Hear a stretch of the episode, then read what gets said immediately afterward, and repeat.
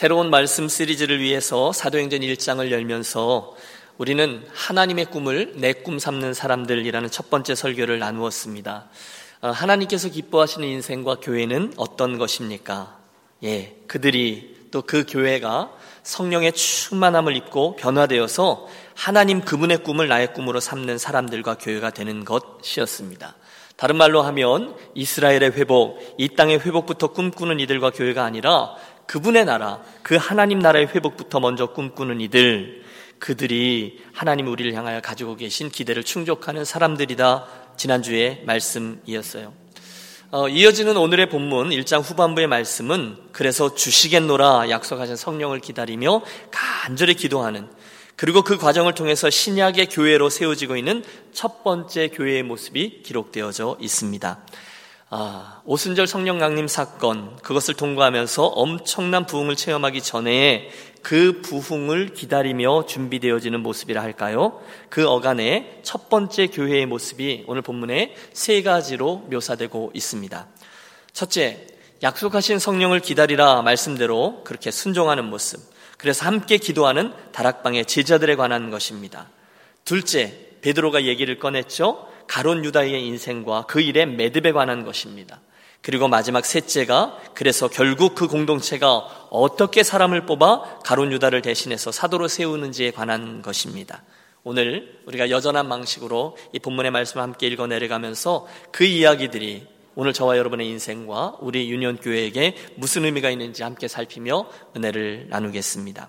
우선 이 전체의 배경이 되는 12절에서 14절의 말씀을 여러분 그냥 읽는 게 아니라 우리 머릿속에서 그 장면을 그려보며 함께 합독하겠습니다. 12절 제자들이 감남원이라 하는 산으로부터 예루살렘으로 돌아오니 이 산은 예루살렘에서 가까워 안식일에 가기 알맞은 길이라 들어가 그들이 유하는 다락방으로 올라가니 베드로, 요한, 야고보, 안드레와 빌립, 도마와 바돌로메, 마테아 및 알페의 아들 야고보, 셀로딘 시몬, 야고보의 아들 유다가 다 거기 있어 여자들과 예수의 어머니 마리아와 예수의 아우들과 더불어 마음을 같이하여 오로지 기도에 힘쓰더라. 아멘.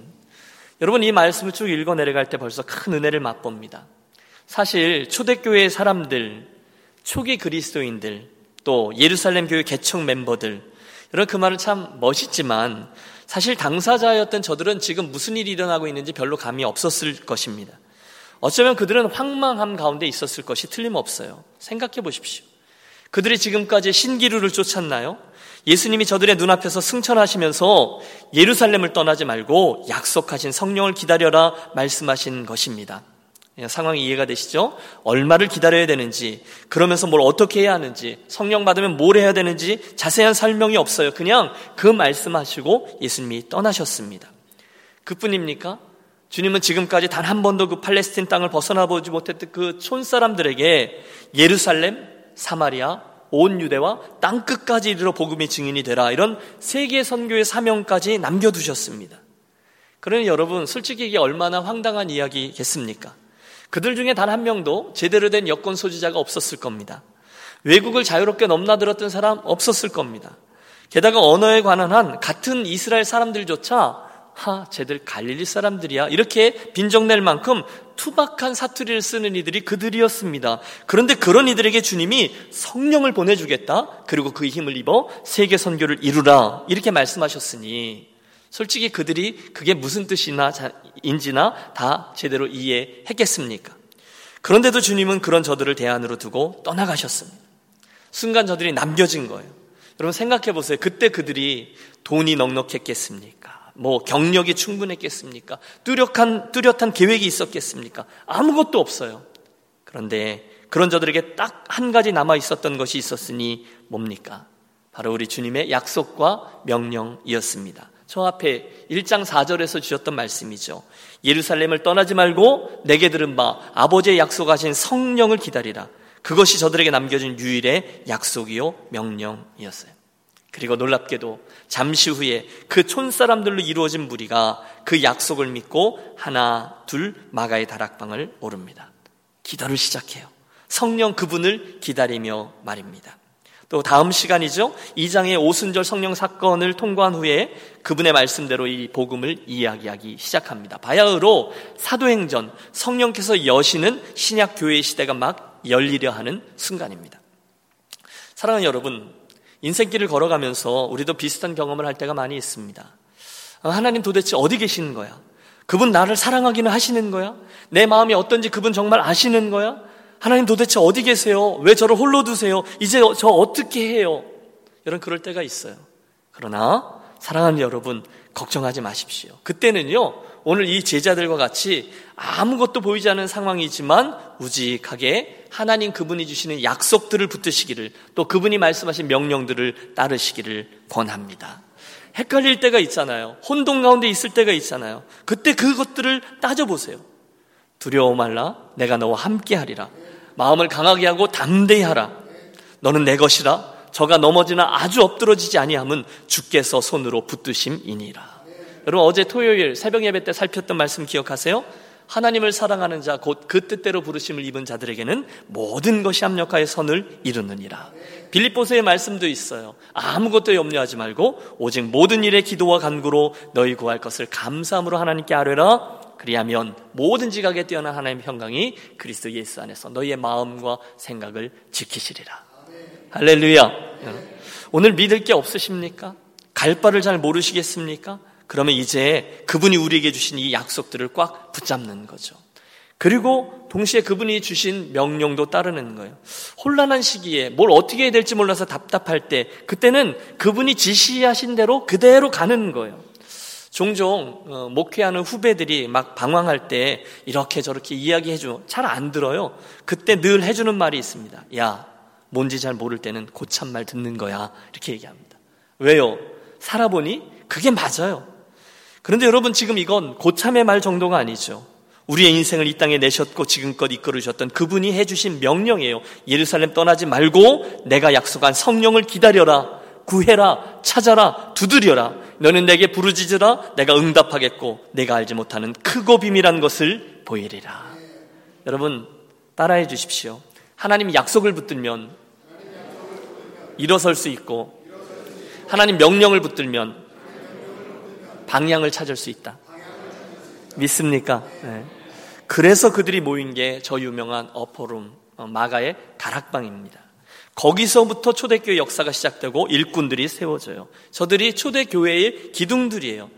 본문을 보면 총 120명 정도의 사람들이 모여서 기도했다고 되어 있네요. 그런데 여러분, 조금 전에 거기에 모인 사람들이라고 쭉 나열된 이름들 하나하나를 살펴보면 그 면면이 참 재미있습니다. 사실은 고개가 좀 갸우뚱해져요. 여러분, 우리들에게 잘 알려진 사람부터 나오죠. 우선 대표주자 베드로가 있었다고 합니다. 베드로가 누구예요? 예수님을 얼마 전에 세 번이나 부인하고 저주하고 맹세했던 사람입니다. 또 요한도 나오고 그의 형제 야고보도 나옵니다. 그들이 누굽니까? 예수님 출세하시면 한 자리씩 꼭 챙겨주셔야 합니다. 욕심을 부리던 그런 이들이었습니다. 특별히 요한은요, 겟세만의 동산에서 사람들에게 잡힐 때 그게 뭐가 중요해요? 그 잡힐까봐 옷 다 벗어버리고 벌거벗은 채로 주님 남기고 도망쳤던 사람입니다. 흠, 예수님이 부활하셨다고? 야, 내 눈으로 보기에는 못 믿어, 못 믿어. 끝까지 버티는 도마도 있고요. 한때는 어머니, 우리 형 미쳤나 봐요. 라고 예수님을 정신적으로 문제 있던 사람이라고 보았던 예수님의 동생들도 그 자리에 있습니다. 물론 개 중에는 신실하게 주님을 쫓았던 마리아를 비롯한 여인들도 있기는 했죠. 분명한 것은 거기 모인 사람들 하나하나가 사실 우리가 기대하는 초대교회 기둥감으로 보기에는 완벽한 사람들이 아니었다는 거예요. 뭔가가 좀 부족하고 뭔가 실패도 했고요. 뭔가 아, 어떤 아, 단점들을 가지고 있었던 존재라는 거예요. 그런데 중요한 건 이거예요. 그날 그들이 그런 그들이 모여서 주님의 지시에 따라 함께 하라고 한 대로 뭘 했다는 거예요. 뭘 해요? 예. 마음을 같이 하여 오로지 기도에 힘쓰니라. 할렐루야. 여러분. 교회가 든든히 서고요. 하나님 은혜 역사가 풍성해질 때가 언제입니까? 면면이 갖추어진 훌륭한 이들이 모일 때입니까? 아니에요. 여러분 이 말씀을 보십시오. 초대교회 일꾼들을 보십시오. 하나님은 결단코 완벽한 사람들을 모아서 일하지 않으셨어요. 여러분, 이게 우리들에게 주는 소망이 있습니다. 이력서가 화려한 사람, 좋은 경력의 사람, 학벌이 대단한 사람, 많은 재산을 소유한 사람, 여러분, 예수님께서 당신의 일꾼들을 세우실 때 단 한 번도 그런 걸 고려하지 않았다는 것을 감사하십시오. 물론 그런 사람도 종종 있었어요. 아리마대 사람 요셉 같으니, 니고데모 같은 사람. 하지만 그때는 그들의 사람됨과 주님을 향한 태도 때문에 그들을 사용하신 거지. 주님의 기준은요, 우리 사람들이 가지고 있었던 기준과는 완전히 달라요. 여러분, 우리 교회를 생각해 보고 있는 거죠. 교회가 무엇입니까? 교회는요, 그런 잘난 사람들이 적당히 모여서 어울리는 곳이 아닙니다. 교회는 또 사람들이 모여서 무엇인가를 비판하거나 자기를 주장하고 그 뜻을 관철하기 위한 모임도 아닙니다. 여러분 물론 자기 뜻이 이루어질 수는 있죠. 그러나 그건 바른 교회를 섰을 때, 저가 바른 그리스도인이 됐을 때 자연히 하나님의 뜻에 합쳐서 합해서 나타나게 되는 현상이지 교회의 원래 목적은 자기 뜻을 이루는 게 아니라는 거예요. 대신에 기억합니다. 교회는 우리 주님을 진실되이 사랑하는 제자들이 주님 따르겠습니다 해서 모이는 곳인 줄로 믿습니다. 그래서 교회는요, 한인회와 달라요. 한인회는 자기의 뜻을 관철시키는 곳입니다. 또 교회는요, 인생의 종교 하나쯤은 가지고 살아야지 내 삶의 어딘가에 걸치는 악세사리도 아닙니다. 대신에 교회는 좀 부족해도, 비록 사람들이 생각하는 기준과는 좀 멀어도, 뭐가가 좀 없어도, 마음에 상처가 있어도 실패를 경험했어도 그것들과는 상관없이 그분의 은혜를 구하며 나오는 것입니다. 거기에 주님을 사랑하고 그분의 약속과 명령에 의지해서 그분을 따르겠다는 선한 동기만 있으면 그들이 교회를 이루게 되는 줄로 믿습니다. 그게 교회예요. 자, 저들이 모였어요. 왜 모였어요? 뭐 합니까? 예, 본문을 보십시오. 오직 마음을 같이하여 오로지 기도에 힘쓰더라. 뭐에 힘써요? 이게 중요하다는 거예요. 여러분, 우리 교회가 하나 되어야 된다라고 종종 얘기합니다. 그런데 경험적으로 교회가 하나 되기가 쉽습니까? 어렵습니까? 참 어렵습니다. 사람들이 모이면 우리는 본능적으로 선을 긋잖아요. 저도 이렇게 딱 묻다가 누가 인천 사람으로 예, 인천 이러잖아요. 여러분, 우리는 본능적으로 내 사람 아닌 사람, 내 쪽 아닌 쪽, 나와 같이 밥 먹을 만한 사람 아닌 사람, 나와 성품과 직업이 수준이 맞는 사람 아닌 사람, 과거에 나하고 무슨 일이 있었던 사람 아니었던 사람 선을 긋습니다. 그게 우리들의 본능이에요. 그런데 그것들과 아무런 상관없이 우리가 하나이 되는 방법이 있는데 뭐냐? 함께 기도하는 거라는 거예요. 계급장 다 떼고 정말로 함께 모여 여러분, 함께 기도하는 분들은요, 겸손한 이들이에요. 같이 모여서 함께 하나님의 나라와 의를 구하고, 함께 하나님의 백성이 되는 삶을 구하고, 함께 하나님이 기뻐하는 공동체가 되기를 구하고, 함께 잃어버려진 영혼들을 향한 아버지의 마음을 구하면, 그때 우리 교회는 하나가 되는 역사가 이루어질 줄로 믿습니다. 말하는 게 아니에요. 기도하는 거예요. 지난주에 강의 시간에 제가 신학생들하고 교회에 대한 경험론적 접근을 했어요. 어, 서로의 자기 교회 경험들을 이야기하면서 그 안에 각자 형성된 교회론들을 평가해보고 진단하고 그 교회에 대한 생각들을 서로의 이야기들을 통해서 깎고 또 넓혀가는 그런 시간이에요. 그러다 보니까 교회에 대한 긍정적인 경험도 나뉘어지고 부정적인 경험도 나뉘어집니다. 또 실제로 안 좋은 이야기들이 적나라하게 막 드러나요. 그리고 그 학생들, 신학생들 가운데 많은 학생들이 저 한인타운에 밀집되어 있는 공동체들을 섬기고 있기 때문에 전형적인 이민교회 이슈들과 한참 씨름하고 있었습니다. 그러니까 즐거운 이야기보다는 무거운 이야기들이 많이 다루어졌어요. 그런데 그러다가 갑자기 한 학생이 굉장히 특이한 얘기를 하는 거예요. 자기는 릭 워렌 목사님이 섬기는 세들백 교회를 17년을 다녔는데 자기 교회에 대한 프라이드가 아주 높다는 거죠. 세들백 교회, 여러분 목적이 이끄는 삶 쓴 그 저희 유명한 릭 워렌 목사님 그 교회죠. 그러니 학생들이 굉장히 흥미로워지는 거죠. 우리도 전에 우리 예배부 중심으로 한 20명 정도씩 교회 탐방들 했잖아요. 그때 우리가 탐방하고 방문하고 관찰했던 그런 교회예요. 소위 몇만 명이 모인다는 대형 교회. 백인들이 majority가 된 중산층 교회예요. 근데 Korean 학생이 17년을 그 교회를 다니면서 너무 좋다는 거예요. 흥미롭죠. 그래서 좀 더 얘기를 해보라고. 그런데 이 학생이 그 얘기하던 가운데 자기가 큰 충격을 받았던 일이 하나 있었다는 거예요. 언제? 그랬더니 그 교회에 맨 처음에 참여한 이들이 참석하는 클래스, 그걸 one o one이라고 하는데 one o one 클래스에 거길 들어갔는데 여러분 지금도 그 교회 그 one o one 클래스의 첫 번째 시간에는 그 릭 워렌 담임 목사님 직접 오셔서 강의를 한대요. 생각해 보십시오. 내가 그 교회 처음 갔어요. 마음을 정했어요. 내가 이 교회를 나의 교회를 삼고 댕겨야지. 이렇게 마음을 먹고 첫 번째 클래스를 들어간 거예요. 그 사람들이 모이는 클래스. 얼마나 설레겠어요. 그것도 멀리만 있던 2만 명 정도 되는 뭐 그 큰 교회 담임 목사님이 직접 와서 강의를 한다니 얼마나 가슴이 설레겠어요. 근데 그 첫 시간이면 지금도 리고레 목사님이 이렇게 이야기를 시작한다는 거죠.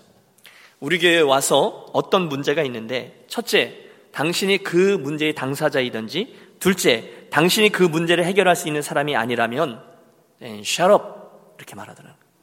여러분 제가 그런 게 아니라 그분이 그런 거예요. 진짜 그렇게 말한다는 거예요. 입 다물라는 거예요. 여러분 이게 얼마나 기가 막힌 얘기입니까? 아니 솔직히 말하면 굉장히 기분 나쁜 얘기죠. 그런데 그분이 의도하는 바는 분명하지 않겠어요? 덜 중요한 것 가지고 자기 일도 아닌 것 가지고 지가 해결할 수도 있지도 않은 일 갖고 이렇다 저렇다 왈가왈부하면서 시간 허비하지 말고 그건 그 당사자와 담당자들에게 맡기고 당신은 더 중요한 일에 집중하라 그런 의미일 겁니다. 센 이야기예요. 하지만 지혜로운 이야기죠. 오늘 본문의 정황이라면 그 사람들이 모여서 교회를 세우되 이렇게 하자 저렇게 하자 이건 이렇고 저건 저렇고 그 하기 전에 먼저 기도부에 힘쓰니라 오로지 기도에 힘쓰니라 라는 거죠. 어, 지난 주간에 그 아세아 연합 신학대학에서 가르치는 전병철 교수라는 분이 LA에 왔다가 어떤 교회 예배에 참석했다가 은혜를 받은 거죠. 그 insight, 그 통찰력을 가지고 이런 글을 썼어요. 어, 설교 시간에 그 목사님이 한 얘기예요. 현대 교회의 문제는 성도의 마인드가 아니라 고객에게 마인드로 똘똘 뭉친 사람들이 모여서 하나님 나라를 이루려고 하는 데 있다. 여러분 이해가 되세요?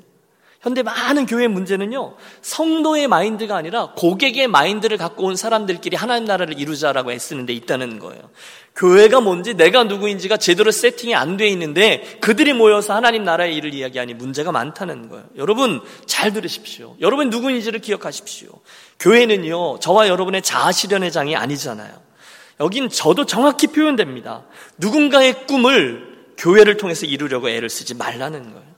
또 개 중에 어떤 이들은 자기가 받은 감정적인 스트레스를 여기 와서 풀어버리려고 하는데 아니라는 거예요. 이것저것이 부족한데 여기 와서 자기를 만족시키기 위해서 애쓰지 말라는 거예요. 제가 소개한 필립 얀시의 책 기억하시죠?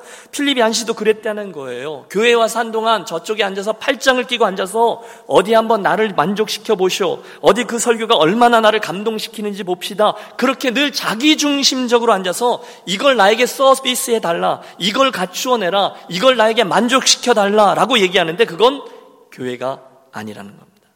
여러분 분명히 기억하십시오. 저는 여러분은요, 우리 교회 고객이 아니에요. 성도예요.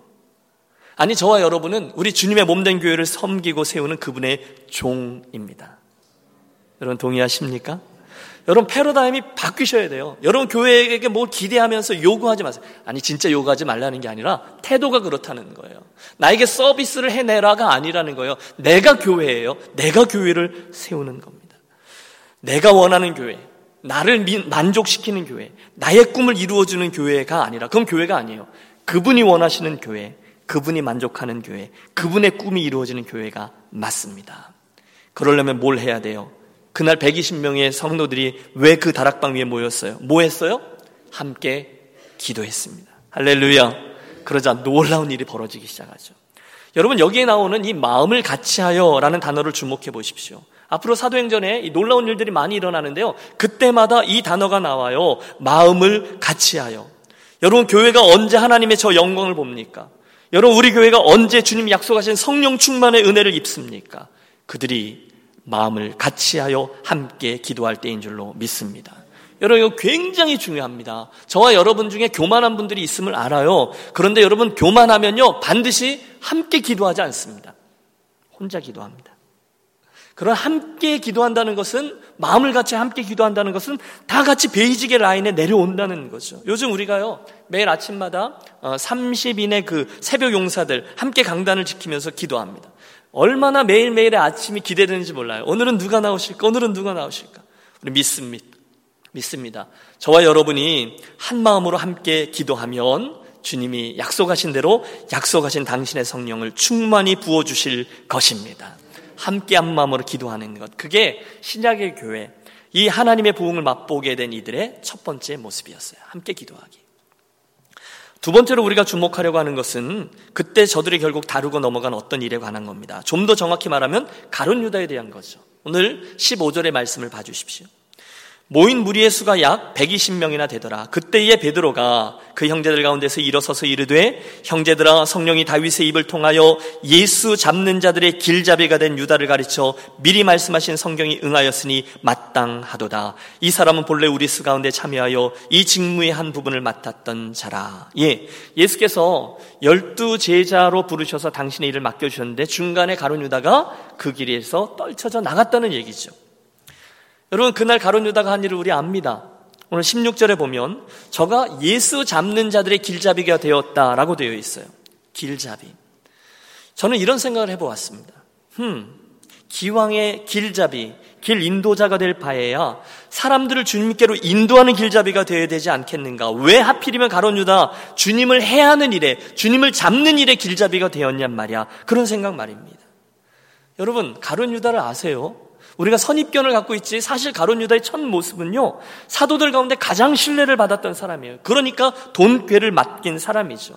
충분히 리더의 역할을 할 수 있었던 사람이에요. 그러면 마땅히 사람들을 예수님께로 인도했었어야죠. 그런데 오히려 악한 이들을 예수님을 잡아 죽이도록 인도하는 일에 사용되었다니 얼마나 불명예스러운 일이겠냐는 거예요.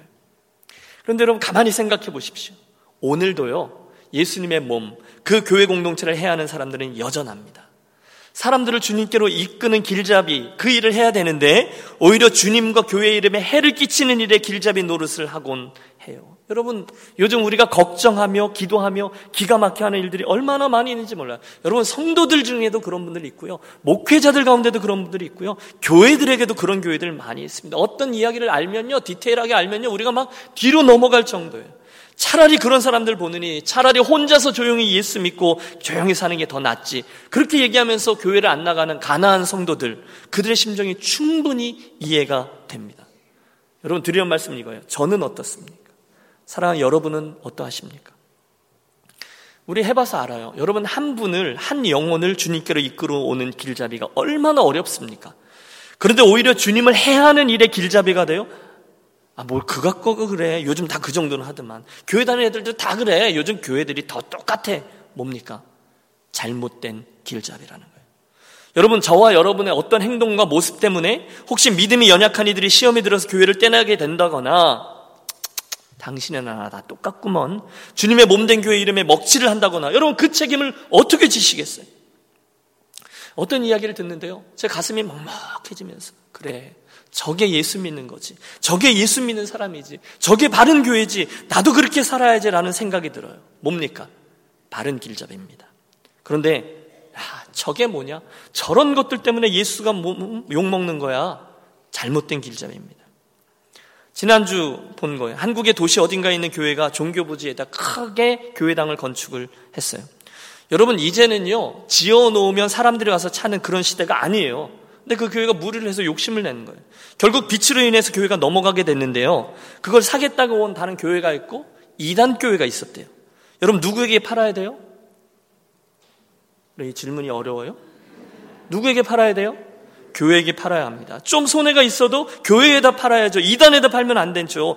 그런데 거기가 돈, 돈 조금 더 준다고 그걸 이단에게 넘겼어요. 그 뭐 화면에 나오는 거예요. 그 교회가 정말 아름답게 지었는데 십자가는 떼버렸고 거기다 이단 이름 딱 박아놓고 그거 사인한 서류가 나오는데 그 교단 총회장부터 시작해서 재단 뭐 이런 분들이 다 사인한 게 다 나와요. 여러분 만문입니다. 기가 막힌 거죠. 이게 참담한 일이에요. 여러분 우리가 흥분할 일 많아요. 그런데 여러분 제발 덜 중요한 일 때문에 흥분하지 말고 정작 중요한 일, 그리스도 이름과 영광스러운 교회 이름이 땅에 떨어지는 일에 대해서 의분을 품으시는 저와 여러분이 되시기를 부탁합니다. 드리는 말씀은 이거죠. 이왕이면 우리들의 인생을 통해서 그 사람들과 교회를 부흥의 길로 하나님의 영광을 드러내는 길로 인도하기를 소원하며 걸어가시기를 바랍니다. 절대로 교회를 하나님의 이름을 욕되게 하는 일로 인도하는 분이 없으셔야 된다는 그게 가론 유다의 길이에요. 비즈니스 하실 때 더 조심하십시오. 예수 믿기 때문에 더 조심하십시오. 직분자이기 때문에 더 양보하십시오. 돈 좀 적게 보십시오. 그 일 때문에 손해를 좀 보십시오. 하나님께서 반드시 갚아주실 줄로 믿습니다. 가론 유다 이야기를 하는 거죠. 그날 그는 너무도 영광스러운 사도로 부르심을 받았어요. 그러나 한순간 다가온 탐심의 손길을 계속해서 뿌리치지 못하다가 어느 순간 예수님을 팔아버려요. 예수 잡는 이들의 길잡이가 되었다는 거예요. 물론 주님은 그에게 회개의 기회를 주셨어요. 만일 그때라도 유다가 회개하고 무릎을 꿇었다라면 그는 분명코 재개의 길을 갖고 어쩌면 베드로보다 어쩌면 사도 바울보다 더 존귀하게 주님에게 사용되었을지도 몰라요. 그러나 그는 회개하기보다는 예수님을 팔아버리고 그 몸값 은 30냥을 선택합니다. 예수 그리스도 은 30냥 괴로워졌죠? 양심의 가책을 받아서 그 돈을 대제사장에게 도로 가져가서 너희가 죄 없는 자를 죽였도다라고 말합니다. 우리와는 상관없어 악한 자들 그것 대번에 거절합니다. 그 돈 안 받겠다니까 거기다가 짜르르르 던져놓고 밖으로 나온 유다 고민 끝에 스스로 목을 맵니다. 하늘을 불어러 볼 염치도 없고 사람들을 볼 낯도 없으니 가장 어리석은 길을 선택합니다. 그게 끝이 아니었어요. 오늘 18절을 보세요. 그의 목을 메었던 끈이 끊어져서 그 몸이 땅에 떨어지고 창자가 다 터져서 죽게 됩니다. 신앙을 팔고 양심을 팔아 돈을 손에 줬어요. 하지만 결국 불명예스러운 모습으로 그의 인생을 마치고 말았습니다. 왜 이렇게 장황하게 말씀을 드리냐면 그 유다가 남긴 유산 얘기를 하려고 하는 거예요. 은전 서른 냥이에요. 그걸 갖고 아무도 그 유산을 원치 않아요. 더러운 돈이니까요. 그래서 결국 아겔다마라고 땅을 조금 사서요. 나그네들, 유거 없는 이들이 객사하면 그들의 시신을 묻는 땅으로 사용케 되었습니다. 유산. 여러분, 여러분은 어떤 유산을 지금 준비하고 계십니까? 어떤 유산을 남기시겠습니까? 나는 아직 젊은데 무슨 유산? 아니요. 여러분 정확히 생각해 보십시오. 그리고 축복합니다. 사랑하는 여러분 한 분 한분 한분 미리부터 깨끗한 유산을 남기시는 인생 되시기를 축복합니다. 하나님을 경외하는 믿음의 유산, 그게 가장 귀한 것. 그것을 사랑하는 자녀들에게 남기시는 인생들이 되시기를 바래요. 못 가져가는 유산 거기에다가 마음 두지 마시고요. 여러분 못 가져가세요. 여러분 제 말을 믿으세요. 못 갖고 가요. 근데 갖고 갈 수 있는 유일한 방법이 하나 있습니다. 그 뭐죠? 주님의 말씀대로 하나님 나라의 싸움으로 그 유산을 가져가는 지혜로운 분들이 되시기를 축복합니다. 거기는 도적이 없다 하셨어요. 거기에는 좀도 없다 하셨어요. 그 일은 그분의 거룩한 일을 위해 사용하는 겁니다. 주님의 몸된 교회를 위해 사용하는 겁니다.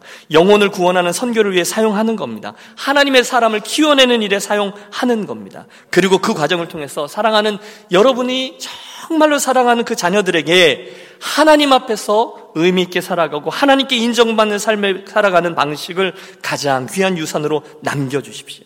여러분의 사랑하는 자녀들을 가장 사랑하는 방법이 그거예요. 하나님의 사람으로 사랑하는 방식을 남겨주는 거죠. 가론 유다에게서 우리가 그걸 배우는 거죠.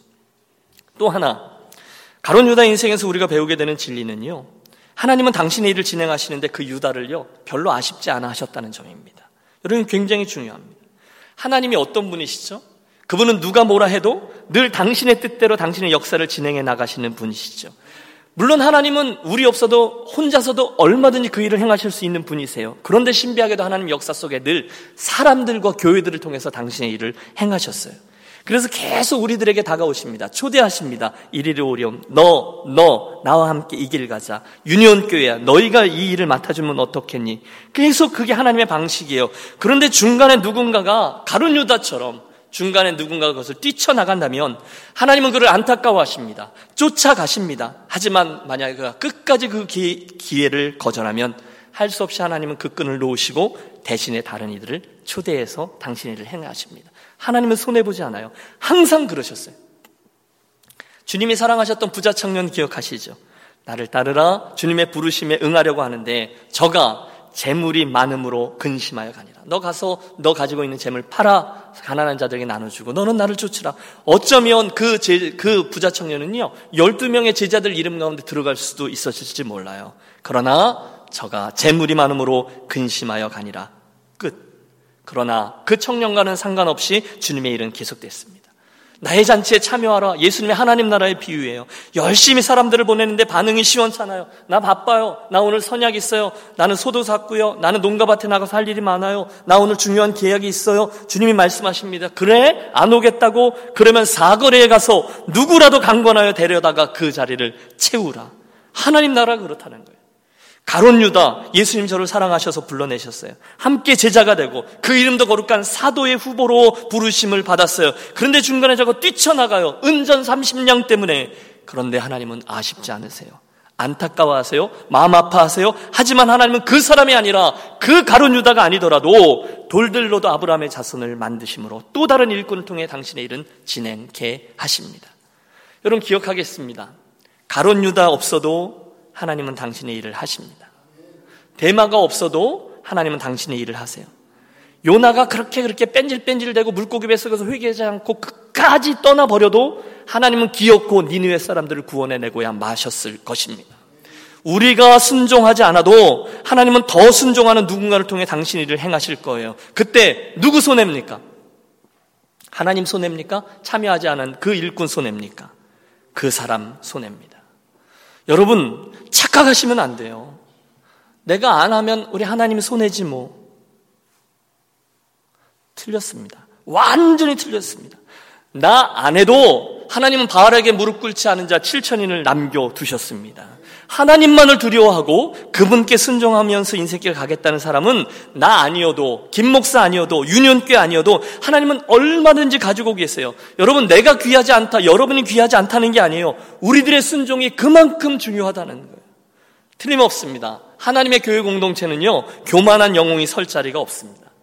하나님의 교회에는요, 세상적인 가치가 통하면 안 돼요. 그게 정상이에요. 세상적인 가치가 우리 교회에 통용되면 유년교회는 100% 잘못된 교회예요. 여러분, 저를 잘 따라와 주십시오. 하나님의 교회가 어떤 특정한 이들의 소유로 세워질 것 같으세요? 건물은 세울 수 있죠. 그러나 교회는 세울 수 없어요. 하나님의 교회가 어떤 이의 능력으로 세워질 것 같으세요? 유력한 몇몇 사람들이요? 그들의 경험이요? 그들의 명성으로요? 이름은 낼 수 있어요. 그러나 교회는 세워지지 않아요. 그런 게 아니에요. 여러분 요즘 한국에서 그저 유명한 목사 중에 한 명이 법적인 그런 문제 이렇게 얽혀 들어가면서 했던 유명한 말이 있어요. 모두 다 놀립니다. 우리 교회는 법조계에서 종사하는 사람만 200명이 넘는다. 뭐 그래서요. 여러분 그 사람들로 교회를 세워요? 아니에요. 잘못된 무슨 문제가 있는 거죠. 이름은 낼 수 있어요. 건물은 세울 수 있어요. 그러나 교회는 세울 수 없어요. 이는 힘으로도 안 되고 능으로도 안 되고 오직 나의 신으로 되느니라. 아멘. 오직 성령 하나님 그분께서 유니온 교회도 세워 주실 줄로 믿습니다. 그러므로 이 두 번째를 이렇게 적용하시죠. 혹시 여러분들 가운데 나 아니면 안 될 걸 생각하신 분 계시다면 교만이요 착각인 줄 아시고 분명히 아시고 내가 안 도와주면 유니온 교회 잘 안 될 걸 내가 헌금 안 해주면 그 일 안 될 걸 그런 생각은 추호라도 빨리 버리시기를 권합니다. 아니에요. 하나님은요, 그 사람 없어도 됩니다. 하나님은요, 여러분의 이름, 그분 없어도 됩니다. 하나님은요, 이 김 목사 없어도 됩니다. 유년교회 없어도 됩니다. 하나님의 일은 진행됩니다. 여러분 오해하지 마십시오. 제가 지금 저와 여러분의 평가를 평가절하 하는 게 아니에요. 우리 교회가 귀하지 않다는 게 아니에요. 불러 주시는 게 영광이요. 그분께서 초대해 주시는 게 축복이지. 여러분 그때는 최선을 다해서 열심히 하겠습니다. 주님 영광스럽습니다. 충성하는 게 중요하지. 하나님 앞에서 교만하게 내 이름 내고 내 손 드는 거 아니라는 것입니다. 축복합니다. 여러분 겸손으로 참여하는 하나님의 나라 따라해 주십시오. 겸손으로 참여하는 하나님의 일 가론 유다를 통해서 우리가 배우는 두 번째 교훈입니다. 마지막 세 번째 저들의 모습이죠. 이제 우리들의 시선을 그 가론 유다 대신에 대신 세워지는 저 마띠아라는 사람에게로 돌려봅니다. 베드로가 일어나서 구약의 시편을 인용하면서 사도의 자리에 다른 사람을 뽑아 계승케 할 것을 제안합니다. 사람들이 동의해요. 그리고 한 사람을 천거하고 뽑는데 어떻게 뽑느냐? 21절의 말씀을 보십시오. 이러함으로 요한의 세례로부터 우리 가운데서 올려 가신 날까지 주 예수께서 우리 가운데 출입하실 때에 항상 우리와 함께 다니던 사람 중에 하나를 세워 우리로 더불어 예수께서 부활하심을 증언할 사람이 되게 하여야 하리라. 주님의 일꾼으로 그들이 세우는 사람들의 조건이 나와요. 우선 예수님을 알아야 돼요. 함께 먹고, 함께 보고, 함께 느끼고, 예수님을 아는 사람. 두 번째, 예수님의 부활을 목도한 사람. 어? 예수님 다시 살아나셨어. 증인이어야 된다는 거죠. 세 번째, 당연하죠. 그들과 함께 그 자리에 기도하는 자리에 있던 사람이에요. 여러분 잘 보세요. 학력을 고려하지 않았습니다. 출신 성분 아닙니다. 나이 그런 건 없습니다. 특별히 재력 있어 보이는 사람 아니에요. 정치적이나 사람들과의 관계 속에서 이런저런 일을 할 것 같은 사람 그것도 아니에요. 오직 주님의 일꾼이 될 자격은 이것뿐입니다. 예수님을 보고 알고 그분을 경험했고 그분을 증거하고 그 교회 공동체에서 한 마음으로 기도할 수 있는 사람 그게 다였어요. 여러분, 앞으로도 우리 교회는 계속해서 일꾼을 세울 겁니다. 제 안에 계속되는 기도가 있어요. 하나님, 유니온 교회, 하나님을 정말로 두려워하고, 교회를 생명과 같이 사랑하며, 사람이 아니라 하나님의 시선에서 세상과 교회를 바라보고 죽기까지 충성하는 일꾼들을 주십시오. 그 일을 위해서 예수님을 아는 사람, 예수님의 부활을 목도한 사람, 그리고 함께 겸손히 기도할 수 있는 사람. 여러분, 이가, 이거, 그거면 됩니다. 여러분, 돈이 많으냐, 없느냐, 그것 보고 교회 일꾼을 뽑는 교회에 있습니다. 틀린 교회입니다. 여러분, 제 말을 믿으십시오. 사람들과 얽혀 있는 관계를 보고 아, 그 사람 내 가족들이 좀 많아. 그래서 누군가를 대표주로 뽑는 교회 있습니다. 틀린 교회입니다. 학벌 보고 직업 보고 일꾼 뽑는 교회도 있어요. 옳지 않아요. 그들은요 그 모든 일의 결과를 그들의 역사 속에 톡톡히 대가를 치르게 될 겁니다. 대신에 여러분 바른 교회가 바른 교회 일꾼을 세우는 대가는 어, 조건은 세 가지만 고려하면 돼요. 저가 예수를 만난 사람인가, 저가 예수를 증거할 사람인가, 그리고 우리와 함께 기도할 사람인가. 이거 보고 뽑으면 돼요. 실수 없습니다. 그래서 천거된 사람이 두 명이에요. 23절에 보면 요셉이라는 사람과 마띠아라는 사람입니다. 온 교회가 그들을 위해 기도하고 그러나 성령께서 아직 오시지 않았을 때이므로 구약의 방식대로 제비를 뽑아 그들이 마띠아를 얻습니다. 근데 여러분 보세요. 제가 보기에는요. 그 중에 누가 되어도 이 일은 아름답게 마무리되었을 겁니다. 왜 그렇게 생각하느냐? 우선 뽑히지 못한 요셉을 보십시오. 여러분 초대교회는요 그 사도행전을 쭉 보면 초대교회 아주 어, 치욕스러운 일, 끔찍한 일까지라도 다 기록해 놨거든요. 여러분 5장에 보면 아나니와 삽비라 이야기 나오잖아요. 왜 헌금 띵겨 먹고 다 낸 것처럼 이렇게 생생내다가 거짓말이 들통나가지고 성령을 속이다 그래서 그 자리에 죽게 되는 그런 창피한 일도 기록해 놨고요. 6장에 보면 구제하다가 교회에서 싸움이 나서 히브리파 유대인 또 헬라파 유대인들 과부들 막 그래갖고 막 싸움이 난 얘기도 다 기록돼 있어요. 그러므로 만약에 이 일 때문에 요셉이 자기는 안 되고 마띠아만 됐다고 어? 그래 불만 품고 그 다음 주부터 교회 떠나고 원망과 시비를 계속해서 내뱉으면 그거 다 기록해 놨을 거예요. 그런데 사도행전은 그런 냄새도 나지 않아요. 마띠아도 그래요. 성경에는 단 한 번도 그 마띠아가 사도로 뽑히자 기고만장했다거나 폼을 잡았다거나 교만했다거나 그런 기록이 없습니다. 여러분 그 마띠아가요 미미미 그러면서 어린아이처럼 자기 손을 들어서 나를 뽑아주십시오 했겠습니까? 아니에요. 천거입니다. 사람들이 그를 보고 천거하고 그는 겸손히 순종합니다. 그게 나예요. 직분이 귀한 거지 사람이 귀한 게 아니죠. 그게 뭐라고 먼저 직분 받겠다고 손 들고 머리 쓰고 그럽니까? 여러분 혹시 그런 사람이 있다면 자격이 없는. 겸손하게 주님께서 부르시고 기회를 주시면 묵묵히 헌신하는 이들이 오늘 교회에는 하나님의 나라에는 그런 일꾼들이 필요한 거죠. 그냥 우리 할 일은 죽었다 복창하고 주님의 교회와 영혼과 복음을 위해서 묵묵히 헌신하는 것. 누가 알아줘도 교만하지 않고 누가 좀 몰라줘도 섭섭해하지 않는 변함없는 일꾼들. 우리 교회에 그런 마띠아나 요셉 같은 일꾼들이 많이 세워지게 되기를 기도합니다. 여러분 이 시간 말씀을 적으면서 그날 거기에 모였던 그 무리들을 한번 머릿속으로 그려보세요. 뭘 해야 될지 모르겠지만 뭘 해야 될지를 알고 하나하나 그 계단을 올라 다락방에 모인 무리들. 역사상 첫 번째 교회 산실 마가의 다락방에 예수님 주신 그 약속과 명령을 붙잡고 비장하게 모였습니다. 자기의 실수를 회개하고 다시금 출발한 베드로를 보세요. 우리 같은 성품 때문에 막 말하고 혼돈하고 했던 야구보와 여원도 있어요. 의심의 안개 속에 갇혀 있다가 실수했던 도마도 있어요. 형 예수를 미친 사람 취급했던 예수님의 동생도 있어요. 인자한 얼굴로 앉아있는 예수님의 어머니 마리아도 있어요. 온갖 종류의 사람들이 다 있어요. 겸손한 요셉, 순종적인 마띠아. 그 다 다른 사람들이 모여있는 곳이 어디예요? 교회입니다. 그들이 모여서 뭐하고 있습니까? 한 마음으로 합심해서 기도에 힘씁니다. 성령을 달라고 우리에게 약속하신 그 성령을 부어 달라고 기도합니다. 여러분, 그게 교회입니다. 그게 뭔지는 아직 몰라요. 그러나 갈 길 몰라 하지 않고 약속 붙잡고 성령 주시면 시키는 대로 하겠다고 순종하며 구하고 있어요. 그게 교회입니다. 갑자기 베드로가 일어나 제안하죠. 가론 유다는 예수님 파는 사람들을 위해서 길자배가 되었고 자기 죄값을 치루었다고 그래도 하나님의 일은 계속되어야 되기 때문에 일꾼을 세우자고 요셉과 마띠아가 천거되고 마띠아가 일생 행운을 얻어서 사도로 세우심을 받아요. 그 옆에 비록 사도로 세움을 입진 못했지만 진심으로 마띠아에게 축하의 포용을 하는 요셉이 있어요. 그리고 나서 그들은 아무 일도 없었다는 듯이 다시금 기도의 자리로 내려가요. 조금씩 조금씩 여러분 상상해 보세요. 계속 그 기도가 이어져요. 때로는 뜨겁게 죄야. 때로는 잔잔하게, 진지하게 기도가 계속 이어집니다. 왜요? 그들 안에 주님 주신 약속이 자리하고 있어요. 예루살렘을 떠나지 말고 약속하신 성령을 기다리며 기도하라. 너희가 몇 날이 못 되어 성령을 선물로 받을 것이다. 여러분 그게 교회예요. 말씀을 정리합니다.